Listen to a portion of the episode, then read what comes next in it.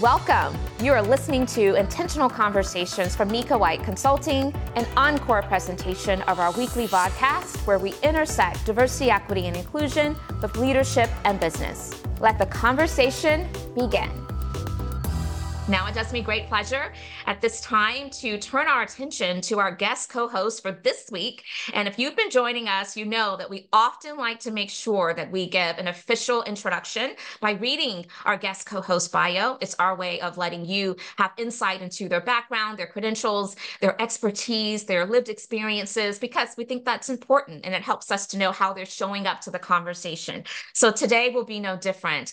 And I am so delighted to welcome a friend, um, someone who I admire greatly, and I'm going to read her bio at this time. And this is the bio of none other than Mareisha Reese.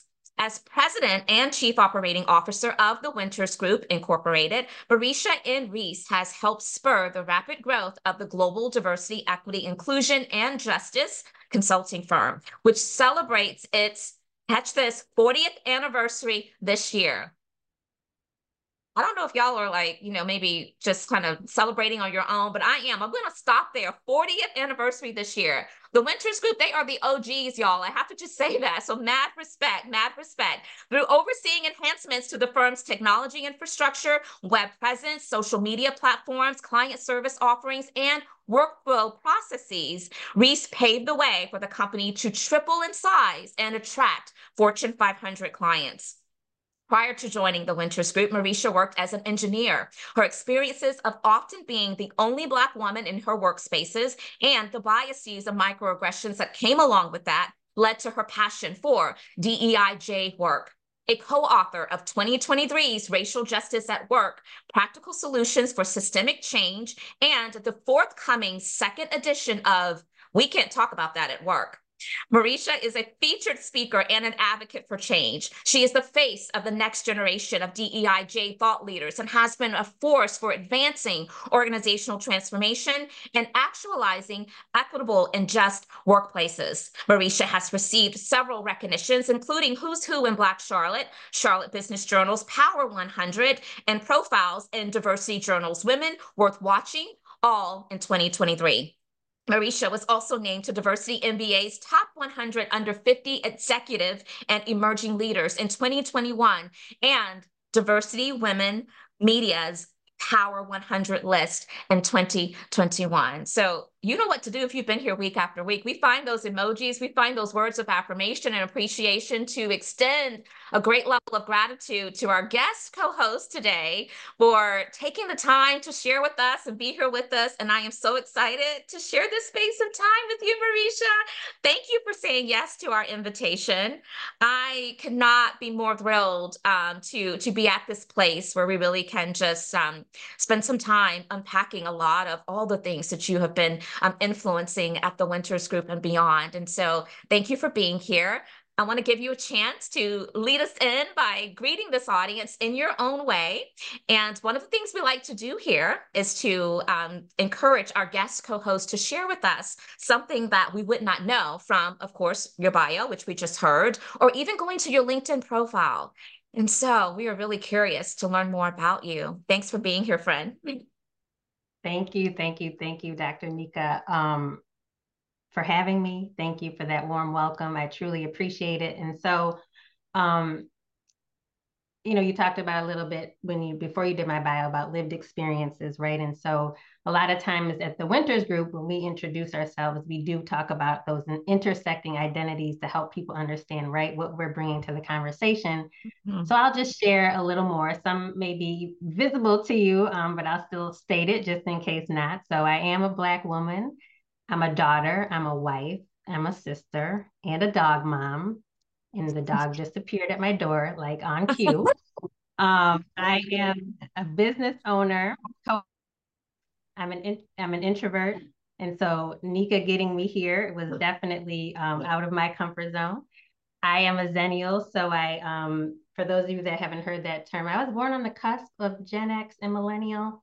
I think I lean more Gen X, but you be the judge. I don't know. Um, I grew up in the Northeast United States, currently live in the Southeast. I'm a graduate of the best HBCU, Spelman College.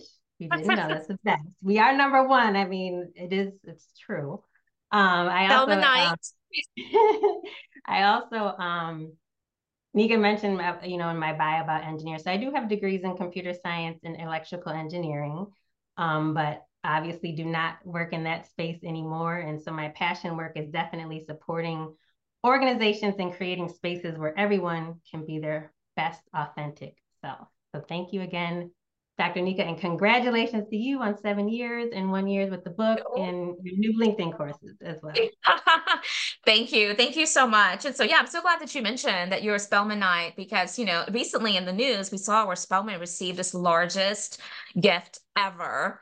And I think it yeah. was in 100 million did i did i am yeah, i recalling yes. that correctly that, i mean mm-hmm. so what an amazing gift and i love that um, it's finding its way into the media so that people can know because i think a lot of times people are um, reluctant about you know giving substantial gifts to HBCUs because we know there's a lot of um, you know stigma out there around are they really quality educational institutions and you know are we kind of throwing our money away? And so let me just say 100 million dollars speaks volumes. And so if you question whether or not the school is worthy then hmm 100 million dollars worth should let you rethink the, right. the, the, value of, of the institution if you don't think that it's worthy already. So i love that.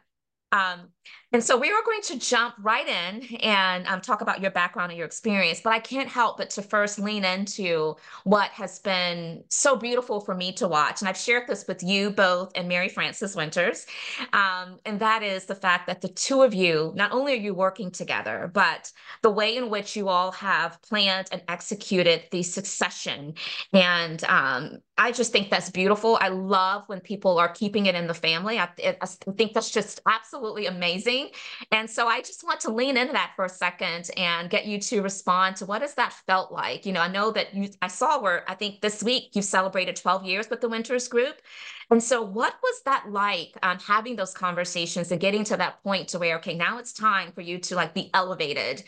And um, just would love to hear you share a bit more about that with us. Yeah, so yes, just yesterday was 12 years um, with the Winters Group, and and Dr. Nika didn't say it, but for those that don't know, Mary Frances Winters is my mother. So um, we are, it is a, definitely a family business, and you know, um, like I like I shared, my background is in computer science, electrical engineering. So it never was that like a goal. It never was something that I always knew I would be here. Um, but there was a time so before this, you know, I kind of what led to the transition to the Winters Group was maybe a forced transition to the Winters Group was that you know I, I got laid off, and so I was working at a large defense contractor in Maryland, and we it, you know it was a time where the economy wasn't doing well, things weren't well, and so there was a um, large layoff, and so I was one of the the layoffs, and back then that was the most devastating day of my life mm-hmm. i will tell you i remember it vividly in my mind i remember after that driving directly to mary frances's house and crying and all that um, but now looking back and reflecting it was probably the best one of the best days um, right mm-hmm. i would not be where i was and so i took that time to really reflect like do i want to go back into engineering um, and be in this, but you know, I wasn't happy. I wasn't happy where I was, but it's kind of have these degrees, right? So that's what I'm supposed to do. Um, and so it really, um, I didn't right after that go to come to the Winters Group. I had some other another job in between, but there was a time in you know Mary Frances. I think deep down inside her dream is yes, come work here, but she didn't want to push that on right. Of course, I have a brother as well, and so you know want us to find our own way and our own path um, and didn't want it to feel pushed upon. And so it kind of was just we were talking one time because where I was just before the Winters Group, I wasn't it wasn't good there either. Um, I enjoyed what I was doing. It's just the work environment wasn't good, and so we talked and was just like, yeah, let's you know let's do it. And so it's really been a very rewarding experience. I know some people may you know think well what's it like working with your mother family you know you sometimes you hear right the family business like how do you like you can't do that but it's been we've had a really excellent and i know you too um, nika have yes. your your family involved in your business and i think mm-hmm. it's it's definitely rewarding um it's not the easiest thing but it's mm-hmm. like wouldn't change it for the world and i always say um because i've 12 years is the longest i've been anywhere um, probably the hardest I've worked in anywhere as well. And so I'm just really blessed. I've learned I learned a lot from her. Um, as well when you talk about the success like i'm like no mary frances can never retire she gonna be here forever but you know it's just i am able to just learn a lot from her and really blessed to have the opportunity to um to be you know almost running running the company so yeah, yeah. Well, it's beautiful to watch and from the outside looking in. And again, I read your bio where I talked about all the many different ways you have influenced the rapid growth and, and so many, um, you know, opportunities of upward trajectory for the Winters Group. And so you are, you're doing a great job. And again, it's just beautiful to watch. And yes, you know, some of you in this community may or may not be aware that my daughter um, started working with me when she graduated from London School of, of Economics with her, her master's degree degree. And um, it, there are some dynamics that you have to navigate and you have to you know be very intentional about having those conversations to ensure that um, you know both individuals are showing up in a way that can best serve um, the the family business as well as um, each individual. And so it, it has been it has been a journey. And uh, but I I am appreciating the ride. And and again you and Mary Frances are like an inspiration card so so I love it Okay, so you know, you talked about how you were in engineering, and and certainly I I referenced in your bio how often being the only Black woman in the workspace was something that um, you had to navigate and deal with, and so it also I would imagine shaped your approach though to DEIJ consulting work, and so can you lead into that? by sharing what are some of those specific ways that your experience as being you know the only black woman in certain workspaces has impacted the way in which you show up to this work today yeah, I really I think it's, you know, one way it's really helped me to empathize, right? Because I, mm-hmm. you know, I've had the experience, so I know what it's like um being the one of only in spaces, right? Having, you know, the microaggressions, being labeled in different ways. And so um and you know, to be honest, Nika, like if you've ever heard Mary Frances's story, she had the same story 40 years ago and why which is why she started the business, right? Yeah. And so the fact that it's still right in 2024 yeah. we're still trying to do that but i think it just it helps me to be able to empathize. It gives me more drive to like want to to continue mm-hmm. right? So you I think you mentioned at the the start you know DEI is alive and well right? We have, we're hearing a lot of the negative the naysayers around this work. It's not needed and it you know all of that and it definitely i mean it is. So it gives me more push because i'm hearing the stories. I'm hearing i'm listening to people the organizations that we work with, you know, we do a lot of um, cultural audits mm-hmm. sometimes. And so we're doing focus groups and listening sessions, and you're just hearing these stories. We just did one this week, and it was just like, you know, it breaks your heart that mm-hmm. still to this day, people, yeah. you know, black women, black people, um, or other underrepresented groups are just ex- not experiencing a full place. So I think, you know, that really has helped me to know, like one to not give up because I just I think right. that you know a lot of times we can find ourselves wanting to give up um as well. And so I did want I wanted to share this story too about when I worked at the large defense contractor. One of my performance reviews, um, it said something about Mareisha doesn't toot her own horn.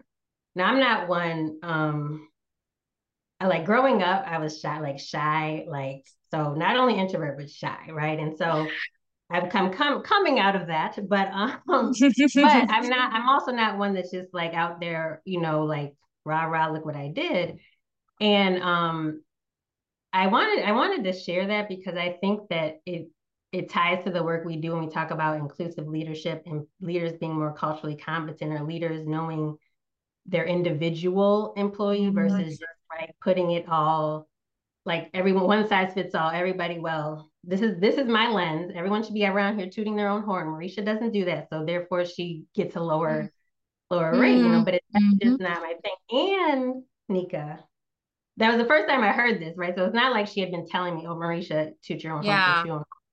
It was, you know, so now it's on this permanent record. But I think that that happens, you know, just a lot. You know, when you think about leaders leading people that don't look like them, that aren't from the yeah. same culture. They don't understand, you know, it could be a cultural thing. It may not be a cultural thing, but this, that importance of why leaders need to be more culturally competent, why leaders need right. to understand people more from an individual um, basis. And I think, you know, sometimes I don't I don't know for sure if this was what I was doing either. But you know, like I said, I was one of the only in the space. And so I might have been minimizing, right? I'm minimizing who like I am to just want to fit in. I already stand out because I'm the only black woman in there. and so, and we find that a lot too with our work too, right? People of non-dominant group, you know, tend to minimize and all of that. And so I um, the more that leaders can even understand that and recognize that is very important. And so that was just a story because and it sticks with you, right? Because that was more than 12 years ago. That was like 15, whatever years ago. But I remember it because I'm just always like that, just you know, and, and for leaders to think like, what are you, what messages are you sending your employees or, or that, you know, because you don't have, you lack the skill or the competency to be able to lead across, you know, differences. Mm-hmm.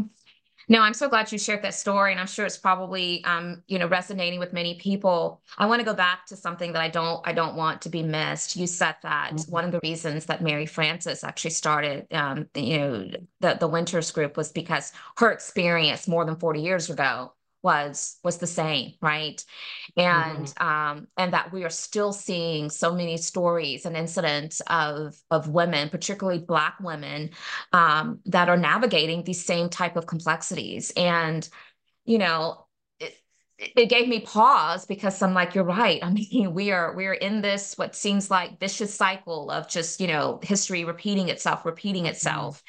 Mm-hmm. Um, but what I also think is important to amplify is that we can't lose hope. We can't lose focus. We can't let that become a distraction that causes us to, um, you know, dilute and and you know our our message.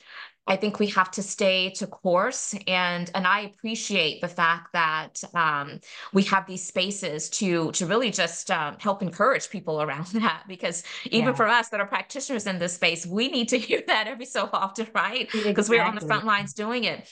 The other t- thing that you shared about your story that resonated with me is the fact that sometimes we assume that that people automatically know how to gain influence and gain visibility mm. and even mm. the importance of that within the workspace and that's a fallacy not everybody knows that and so for managers or mentors and coaches that are making that an expectation but not helping those individuals which oftentimes are people that are part of underserved underrepresented underestimated populations to know what that looks like then i think they're falling down on the job too it's not just about telling someone someone to do something, but how are you walking shoulder to shoulder with them, showing them the way, modeling that, you know?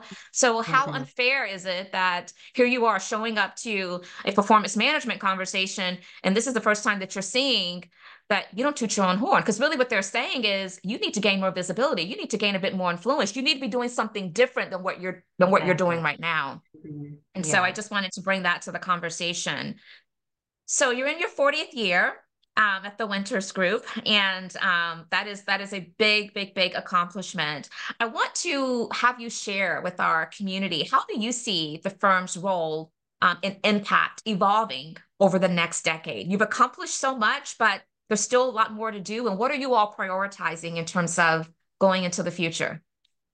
Yeah, so thank you for that. Congratulations. And I want to note that it's 40 continuous years because and I, I feel like it's important to emphasize mm-hmm. that because it's black owned business and you, Dr. Nika, yes. can attest to this. It's not easy. There's many no. roadblocks. So despite, you know, there were times Mary, I know I keep saying stuff about Mary Frances and she may not want me to tell you this, but she shares this sometimes that there was a time where there was like $13.47 yes. in the bank account.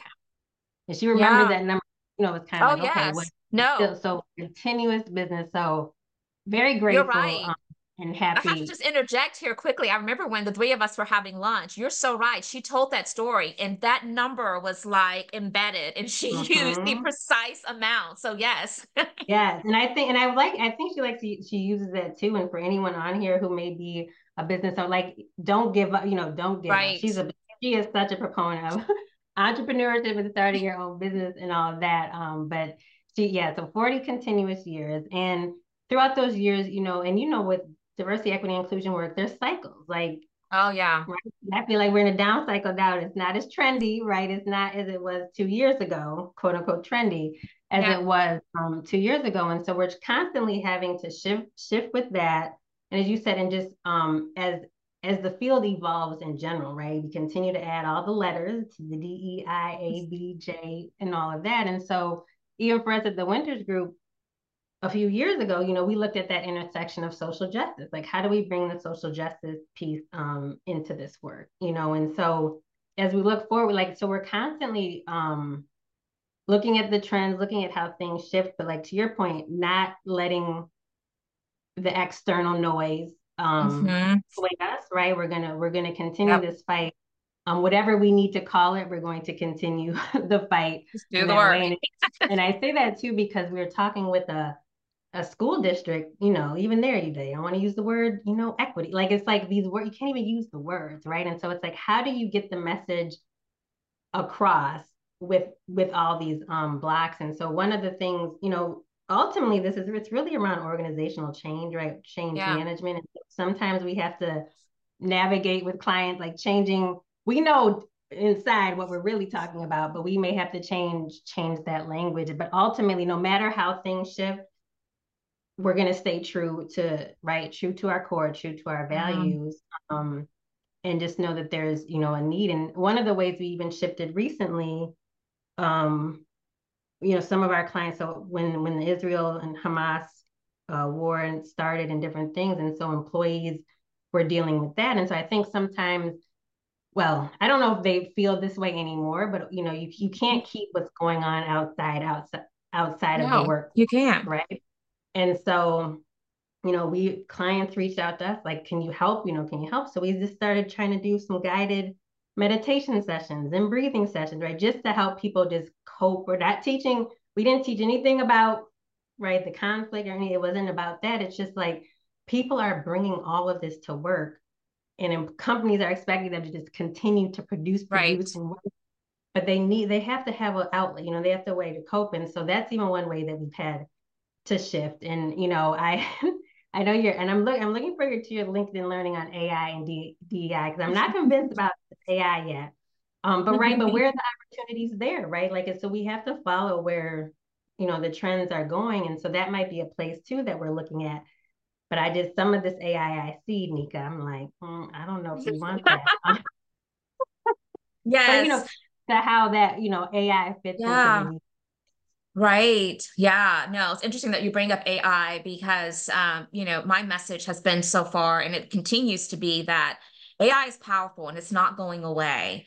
Um, and I think that there's a lot of benefit to having it available to all of us. However, there's also a lot of risk and danger if we don't continue to educate around responsible ethical use and how it can create harm um, that maybe some people just don't just don't consider and think about. And so um, you're right. And I think that it behooves us as practitioners to really be forward thinking as to how can we get ahead of that, you know, right? Um, so that it, we, we are helping to kind of create more of the benefit of its use being amplified than some of the, the negative stories that I know have already started to pop up and appear. So that that is really important. So I want to talk about racial justice at work. Um, you, of course, just shared as you were talking about the evolution of maybe the next decade for the Winters Group, how you all have really made a firm decision to intersect um, justice work into your messaging and your approach to, to DEI. And it's also coming up on its first um, anniversary, or maybe the anniversary has already come. Is it already one year old? Not yet. Valentine's Not Day yet. will be almost. Yeah. well, I remember when it was released, and I have my copy, and I've read the book, and so um, the book's impact has been, you know, from outside looking in, pretty tremendous, and it has influenced a lot of organizational change. What I'm curious for you to share with us is, you know, what can people get from this book that maybe they can't find anywhere else because there's a lot of books right now on on just this broad yeah. topic but what can people right. get from this book um, that maybe they can't find other places yeah, so our hope with this book was really that it would be like a, a how-to guide, right? To so mm. it's it's divided into um kind of two parts. One being just defining justice. Um, you know, for some people, so the word scares some people, so we're trying to write um the define define the word. And when we talk about you know justice at the Winters Group, we're really talking about correcting past harms, changing systems. It's very action based. You know, redistributing power so that's the first part. And then the second part is really about actualizing this, right? And so we wanted to write something where people can um, have takeaway, you know, real life situations or examples and takeaways where they can make readily apply to the organization. And we break it down into various aspects of the organization. So I know when you talked about um, Amira going to talk in a couple of weeks about mm-hmm. this shouldn't sit in HR. So we we go right. outside of HR, right? We're talk we do talk a little bit about hiring, but it's like in procurement, what do what do procurement right. marketing, right? The data, mm-hmm. technology, we just talked about, right? AI, mm-hmm. learning and development. We also talk about psychological safety and allyship mm-hmm. and you know, professionalism. What do you know? What does that mean? What is like? What is mm-hmm. you know the misconception around professionalism? And so, it's in each chapter was written by um, someone from the Winters Group, and so I think that's really powerful too because yeah, it um, is.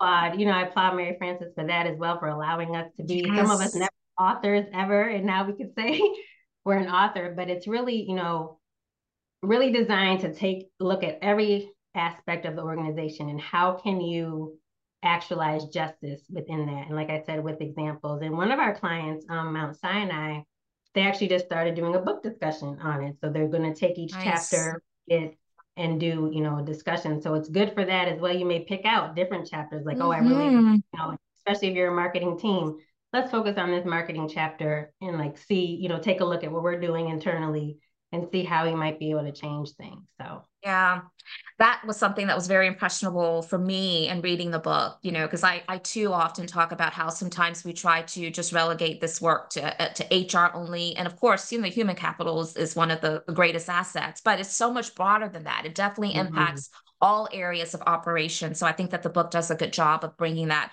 full circle. And you know, I also think that it's it sends this important message of, you know, we talk often about DEI, DEI, but why are we doing DEI? The ultimate reason of doing the work of DEI mm-hmm. is for justice. And if we don't center justice as our outcome, which again, it's all about, you know, redistributing power, as you said, and, and correcting the harms and things of that nature, then why, why are we even doing this in the first place? And so, um, so the name of the book again is Racial Justice at Work. And so my team will actually drop into the chat a link for you all to be able to source that book for yourselves. If you already don't have your copy, it is a great one. I highly, highly, highly encourage it. And um, I, I do also love the fact that Mary Frances saw fit to extend the opportunity to other members of the organization to, to be authors authors, co-authors by writing different chapters. I thought that was so cool. And so hats off to Mary Frances for that amazing idea. Um, so I want to talk about the other book that is about to be released, and I'm so excited about this one as well because I don't I don't have this book, but I had my assistant to actually order this book for me when it's when it's coming out. So I'm just patiently waiting on my copy. But it's the second edition of We Can't Talk About That at Work. and so, um, what new insights or updates can readers look forward to in this edition? And maybe in answering that, also give us kind of the impetus for why you wanted to to write this book. Yeah, so the the release date is next week, February 6th. So yeah, February is just a lovely month uh, for, for both of us, right? yeah, so February, everything's happening. But yeah, so next week, and so this is the second edition, um, and I am blessed to have be able to be a co-author on this um, second edition. So the first edition came out. Oh, I should mm, maybe 26. I don't know. Don't don't quote me. Don't quote me.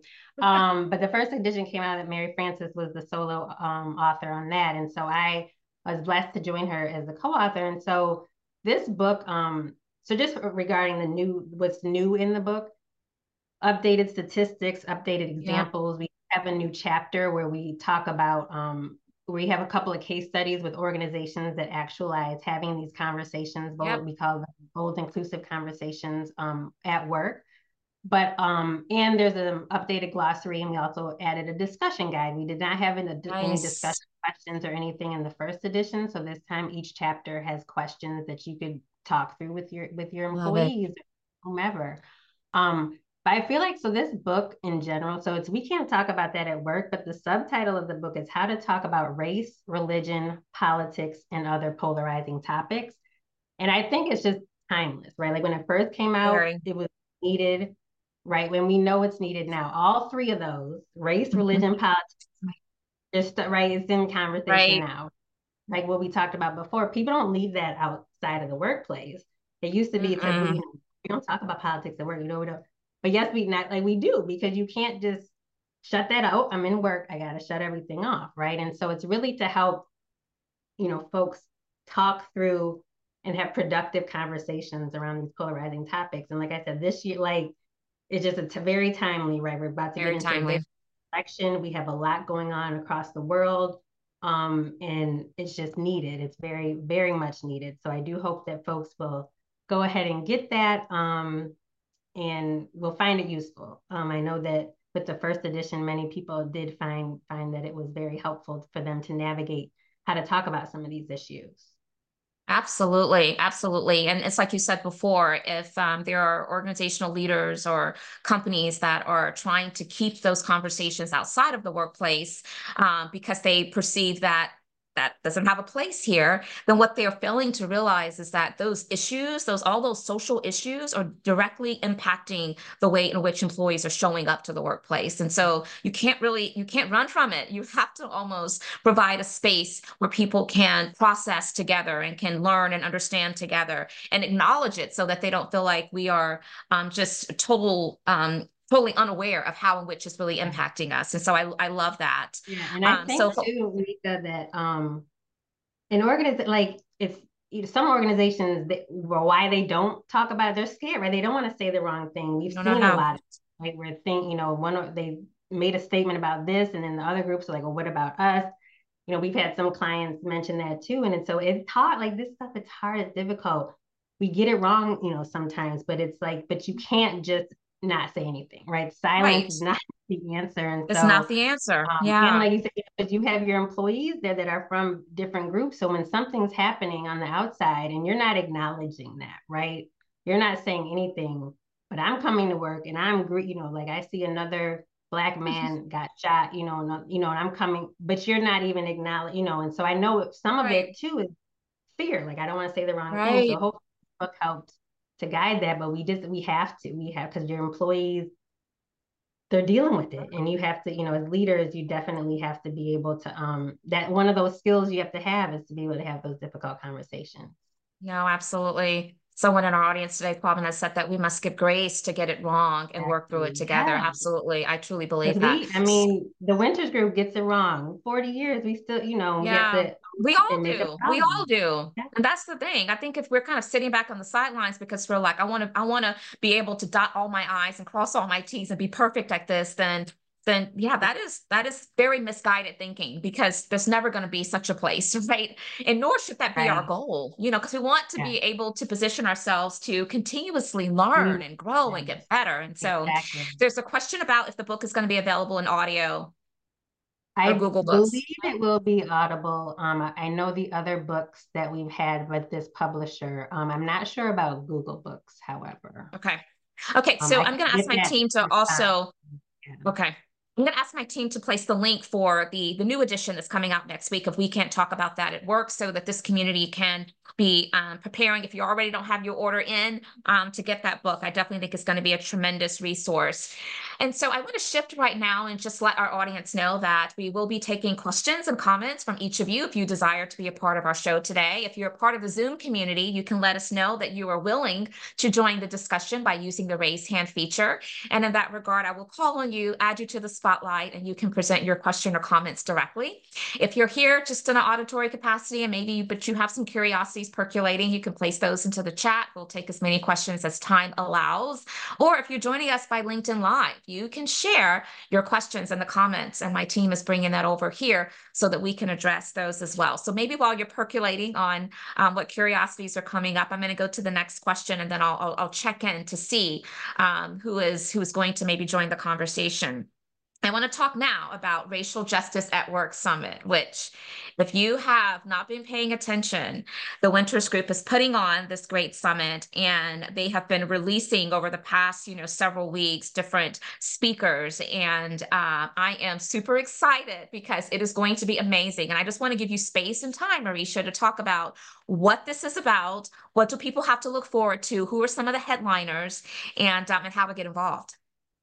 Yeah, thank you. Um, so Racial Justice at Work Summit. So we did our first one last year and it coincided with the release of the book. We did not plan to do a summit to release, but seem that way. So after the success of that, we decided to do it again. And so this the theme this year is justice for all.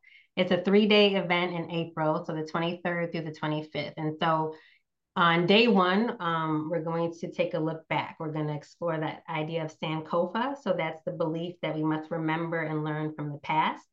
So with that, we'll have some keynotes by Dr. Johnnetta Cole and um, Jane Elliott. So Jane Elliott, um, some of you will probably know from the blue eye, brown eye experiment.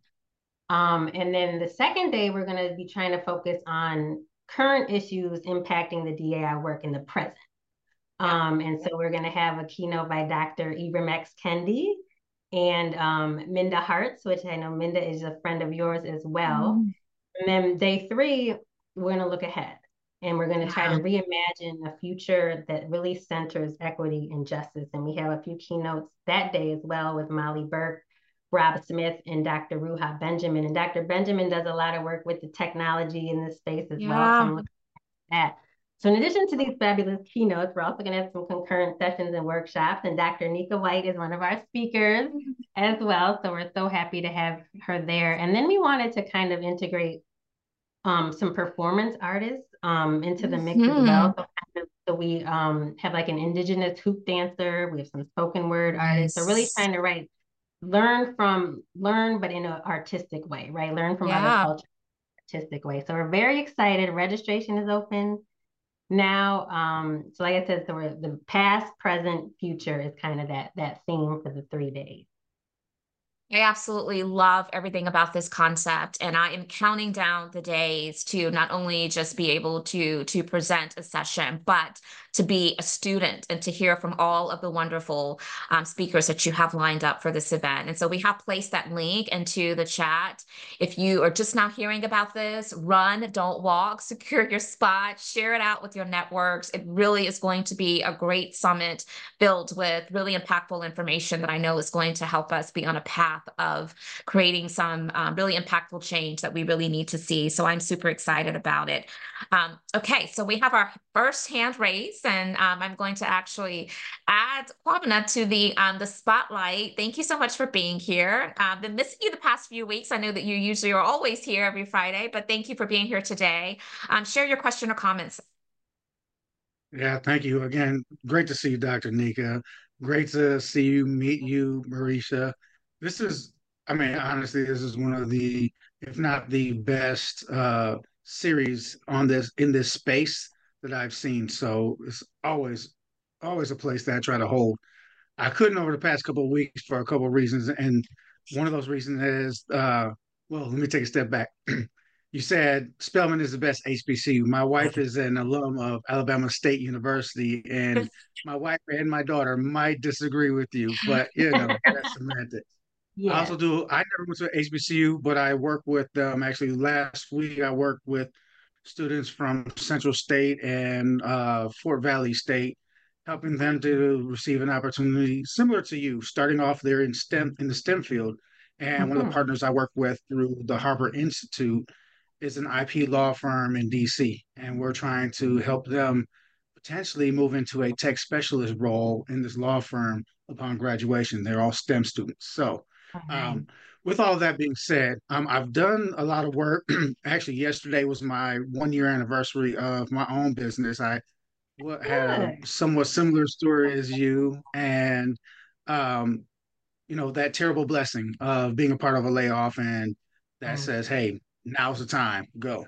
Right. And mm. I had a lot of support from people, and I didn't have to actually look for work because I had done so much work prior to this. So my question for you is now that I've originally was thinking, hey, I'm going to do all the stuff in DEIB, um, you know, looking at Dr. Nika White and, and so many other people and doing all this amazing work. I'm like, I want to do that too. I've realized over the past year that I'm not great at all of those things, which we all know. Um, what I'm really good at is a couple things. One is making people people feel safe and secure in a space. So 90% of the feedback I get from the learning experiences that I facilitate is always you created a safe space. I, I do a mm-hmm. two day on psychological safety for leaders. So I'm really good at that. I'm great, uh, great facilitator. And then I'm really good with relationship management when it comes to um, you know, corporations and connecting them specifically with the HBCU students and that early talent part mm. of careers. I'm curious as to within, you know, the Winters Group and your experience in general, where does that fit within the larger? Where do you see that fitting in the larger scope of DEIB in the short and long term? Yeah, so thank you for sharing um, sharing all that. And I think, you know, psychological safety, so that is like huge um, and very important. And that is something that um, we try to incorporate as well in our work. I think it's important for leaders. It's important for everybody, but definitely, right, you need the leaders to make that safe space for their employees. Some of what we kind of touched on without explicitly saying it today. Um, and I, I think that there's a great need for, for that. Um, and I loved what you're doing with the the HBCU. So I I kind of laugh a little because we um when we work with organizations that tell us they can't find we can't find people, we can't find talent, you can't find BIPOC talent. But it's like, but they're going to the same place, they're tapping yeah. into their networks, right? And then when you tell them, well, maybe go to HBCU, maybe switch. Oh, what? Oh my goodness! Like it's like they, you know, and so it, it still baffles me that people don't, you know, right. They don't see, they don't see like that that is like a possibility to or think about that. And so I think that I would love, I think really, um, I don't, yeah, if you can create that that space to tap into, you know, other corporations and different things and really have that pipeline um, for, for HBCU students, I think would be really powerful. Um, Dr. Nika, I don't know if you had any thoughts around this as well. Yeah, I think exposure is is so important, and so for those industries that, um, quite honestly, are um, heavily populated with non-melanated people, or even people from other underserved backgrounds and demographics, um, what I find is that if they have not been exposed to it, it's not in their consideration set. So sometimes it is about those industries really working collectively to think about how can we uh, play a role in helping to bridge that gap of lack of exposure. Um, and so sometimes that may mean going into high schools, going into middle schools, and just kind of having people to talk about you know, here's some skill sets that apply to this particular industry. And then people have it into their, their, their, mindsets. Because if we don't see it for ourselves, because we don't have anyone in our inner circle that has been, you know, an engineer, that has been a doctor, that's been a lawyer, or whatever the case may be, then it's going to be hard for us to have that as something that we are aspiring for ourselves. And so sometimes um, people don't take advantage of um, those types of initiatives because they feel like that's too far down the road. I need a solution right now. But the only way we're going to be able to change the trajectory of that is if we are thinking about um, what are what are those initial steps we need to take to start um, appealing to those who may not even have certain industries on their radar. Congratulations on your one year. Best of luck to you. Thanks for your question today. Awesome. Okay, so I'm not seeing any other questions right now, but I do want to go to another topic because we touched on this briefly and um, we have a, a, little bit of time left, and I think this is really important. You have referenced that Mary Frances is someone who's been in business continuously for 40 years, that, um, you know, business ownership is something that she's a big advocate for and she talks about a lot. Um, and so coupled with that, you all do a lot of work very specifically around um, racial justice in the procurement supplier diversity kind of realm and space. And so I want you to talk a little bit about what are some of the most significant um, barriers that um, minority owned businesses can face and, and how do we remove them? Yes, thank you. I'm actually glad we got to this, this question. So this was actually too. this was actually my chapter in the book. So my chapter in the book is justice in procurement. Yeah. And it really came from like my personal experience working. So a lot of what I um, have to do with the Winters Group is work with contracts, right? And finalize yeah. contracts with procurements in other places. And let me tell you, it is not easy. And I know you probably have your stories too. And so some of the um, you know, barriers, because you know, we're small, we're a small firm. We have, I think right now we might have 15 full-time employees, and then we have other, you know, 1099 contractors, but you know, we're we're trying to play with the big dogs, right? The Fortune 500 mm-hmm. with the thousands and thousands and thousands. Right. So they are up with all these different teams, right? They have their legal team, they have their risk assessment team, and they have their procurement and all these things. And so, um, you know, once we start to get to into the contracting phase and different things, some of the barriers, um, some of the examples I put in the book is like payment terms, for example. Yep. Some of these companies have 90 day payment terms, 120 day payment terms. now, for those that don't know, the payment term is like when you get paid, right? So if I submit the invoice, I'm not gonna get paid until 120 days later. As a small BIPOC owned firm or any underrepresented group owned firm, that could be hard. Like, especially Black, right? Black owned businesses, it's harder for us to get access to capital, right? And so I did this work, but you tell me I'm not getting paid for 120 days. Right. So that alone, right? And then like when we talk about with justice, so some of the questions we ask is like, who who are we benefiting? Who are we harming? Clearly, you're yeah. harming the the, the BIPOC right. but the right. company's right? They're keeping their cash. They're you know for for whatever whatever. And so that's one of the, and that's a, to me, that's an easy one. Like switch your payment terms, right? And so a lot of times, so when I get contracts, there's like certain areas I know to go to, like, okay, what they say their payment terms are, let me try to renegotiate that. Right. And you all know organizations have supplier diversity programs. Mm-hmm. You're not out like you, while that's great, you know, yes, okay, I'm seeking out these, um, you know, diverse um, owned businesses, but when they're when you have them to do the work you may be harming them. And that's the type of thing that we talk mm-hmm. about another another one is um intellectual property rights. So a lot of times those contracts are written such that oh we have perpetual um exclusive use to use all this right? Whatever the language no you don't. You do not right? This is my property you know i created this my content but i can understand where those contracts come from right? Because sometimes they're hiring people to yes build something specific for this so it's mine now. But that's not but it's so it's not one size fits all right? Not every so adjust your contracts. Like have a contract specific to like the work that you and i may do right? Or and then that are different. And then the third one because this is the one that really really grinds my gears is the risk the risk assessment questionnaires sometimes these things have like 300 questions and so it's really a right about they want to make sure you have systems in place that are safe, right? If you get hacked, if you get all this thing. But they're just like, there's so many questions that we sometimes don't, I don't even know what it means. And it doesn't even apply to what we're doing most of the time. Yeah. But one time we've actually had to hire somebody to help us like complete it. So we're paying extra money. We don't even know if we're going to have the business yet because sometimes they mm. require mm. these filled out before, before, you get yeah. Right contract. Right. You don't even know if we have the business, but now we're paying someone extra to help us fill this out. And while they're filling out, there's like half of this stuff they're putting NA, NA, NA. But it's like, so even with that, right? It's like create a risk, create a form for specific needs, right? I'm not even like not, half of that stuff or more than half doesn't even apply. So they're not one size fits all. And so yes, you know, what can we do to remove them? Some of that onus is on the organization, right? They need to look at their policies, look at their practices, right. look at right. and, and ask those questions like who does this benefit? Who does this harm? How is it harming you know the the the companies we're trying to to do business with? And then on the flip side us as you know those that are um, business owners great like tell them like let them know because i do feel like yeah. on times they just don't know. They truly don't know. They're just they operating. Don't. this is how we do it. This is what needs to be done. And they just truly don't know and i remember the summit last year when i presented on this in my book um, one of our clients wrote me.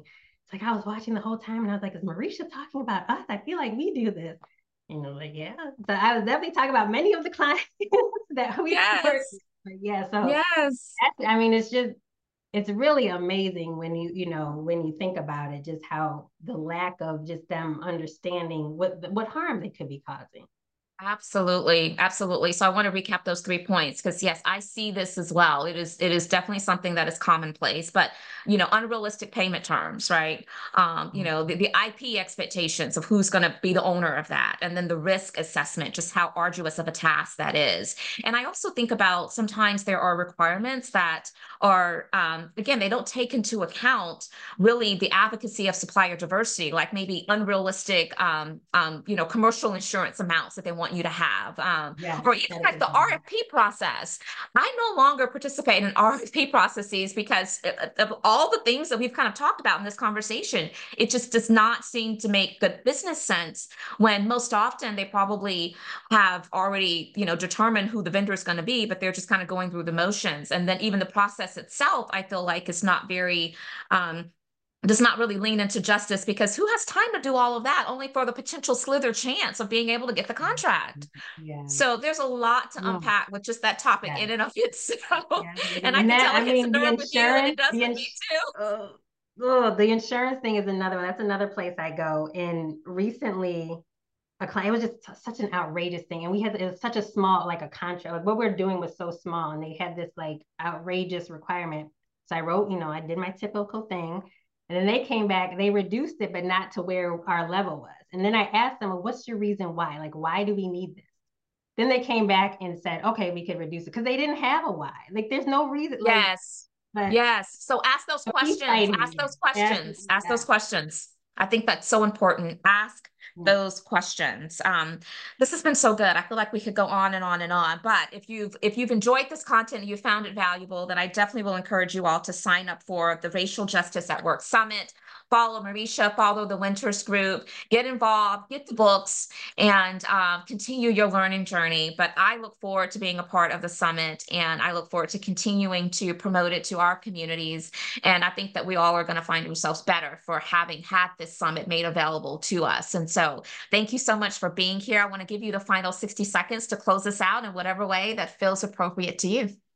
Oh, thank you. Thank you so much, Nika. Thank you, everyone, um, for joining and staying on with us. I truly enjoyed this um, conversation and looking forward to many future conversations with all of you. Feel free to reach out to me. And yes, um, just a little note, all I, we love all HBCUs, but there's only one number one. She gets the final say today. Thank you all for joining us. We really do appreciate it. I hope you'll join us also next Friday. And y'all, it's Black History Month. And so, yes. Alrighty. Have a safe weekend. Bye bye.